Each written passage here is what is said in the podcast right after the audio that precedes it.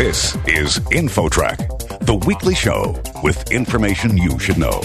Here's what's happening on this week's show. Tragically, the rate of suicide among U.S. military veterans is rising. But why? A recent study reveals one possible answer to the question, which surprised researchers. We'll have the story. It's a very serious problem.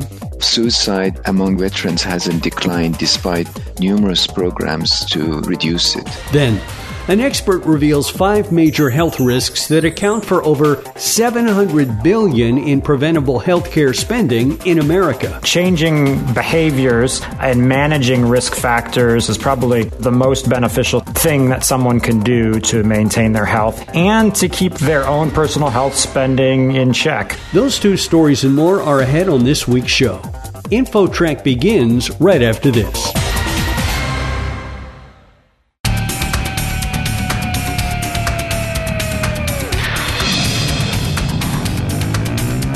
InfoTrack, the weekly show with information you should know.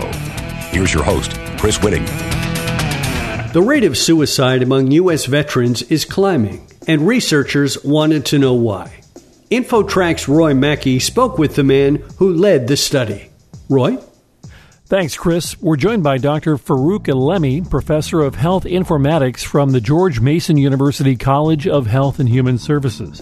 Dr. Alemi, you led a study looking at suicides among U.S. military veterans. Before we get into the nuts and bolts of the study, how serious of a problem is suicide among vets?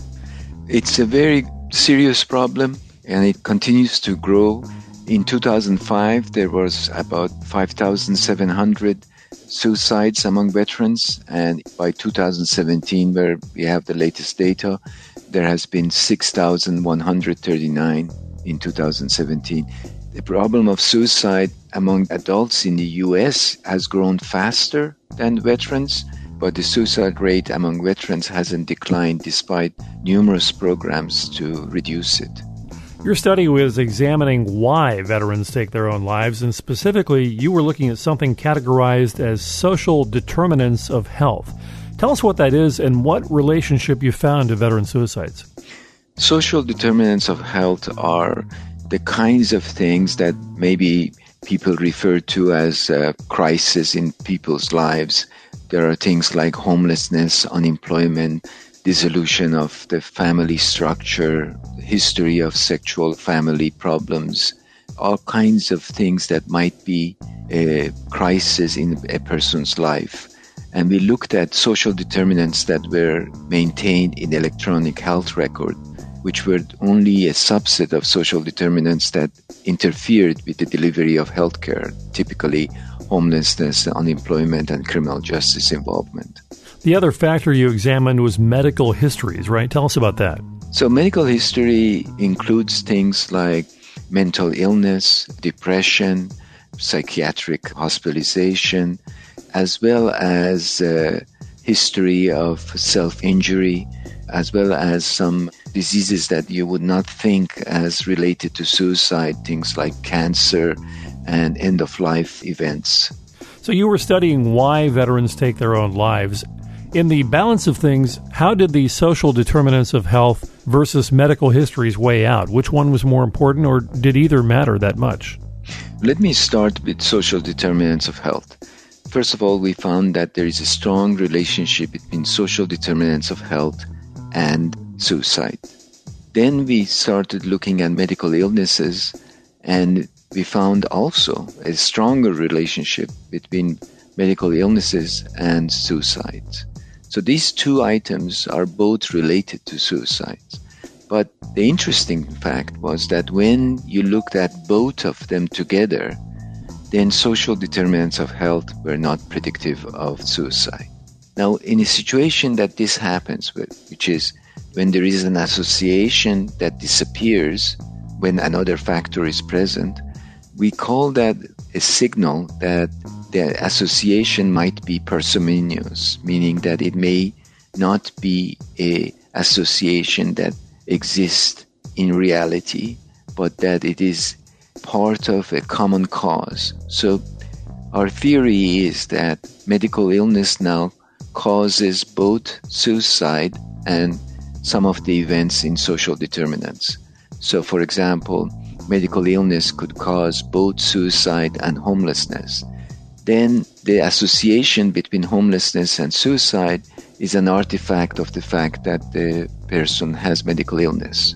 When you refer to medical illness, are we talking about purely medical issues or are mental issues tied in with that? I am referring to both mental and medical and injuries as part of the illness. So I'm not distinguishing between medical and psychological illnesses. For example, I am including cancer and depression in this category. Our guest on InfoTrack is Dr. Farouk Alemi from the George Mason University College of Health and Human Services, and he recently led a study that was seeking the cause of suicides among U.S. military veterans. Were you surprised at what you found in this study? Yes, because there is so much folklore about the relationship between family crisis and homelessness and unemployment and suicide that I thought it would be a clear predictor of suicide. And it was. It was a good predictor of suicide, but it was not a predictor of suicide that was stable. It went away when we controlled for medical and mental illness. The U.S. Army Chief of Staff recently said that he sees a direct correlation between COVID 19 and a 20 to 30 percent rise in suicides among soldiers on active duty. He said, quote, Some of the scientists have said they're not able to show causation between COVID and suicide, but I would argue, at least my sense is, it is having an effect because it disconnects people, unquote. What are your thoughts on that, COVID 19, and what effect it is now having? It's clear that COVID 19 and the social isolation that comes with COVID 19 has increased certain risk factors for suicide. There is now published papers on effect of COVID-19 on anxiety, on sleep disturbances, and a number of other factors that we know increase suicide rates. So I would not be surprised to see an increase in suicide rate during this period. Many veterans are reluctant to seek help. What steps do you think could reduce the rate of suicide among veterans? This is just the point. There is now broadly two different categories of steps that people have recommended to prevent suicide. One is called resilience training, which is basically helping veterans to have larger social networks and having more meaningful relationship with people that they know, as well as being able to, for example, manage and cope with stress better.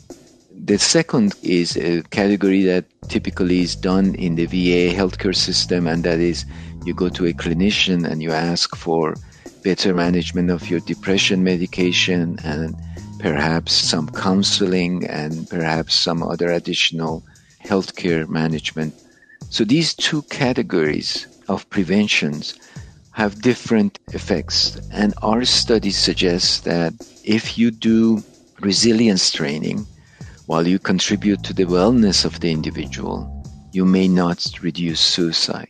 That the core issue is medical mental illness, and it is that root cause that needs to be addressed.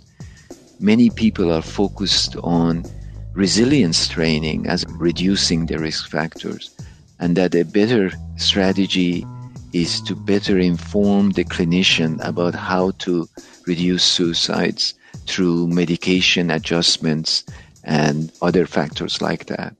Was there anything else in your study that we have not covered that you felt was important?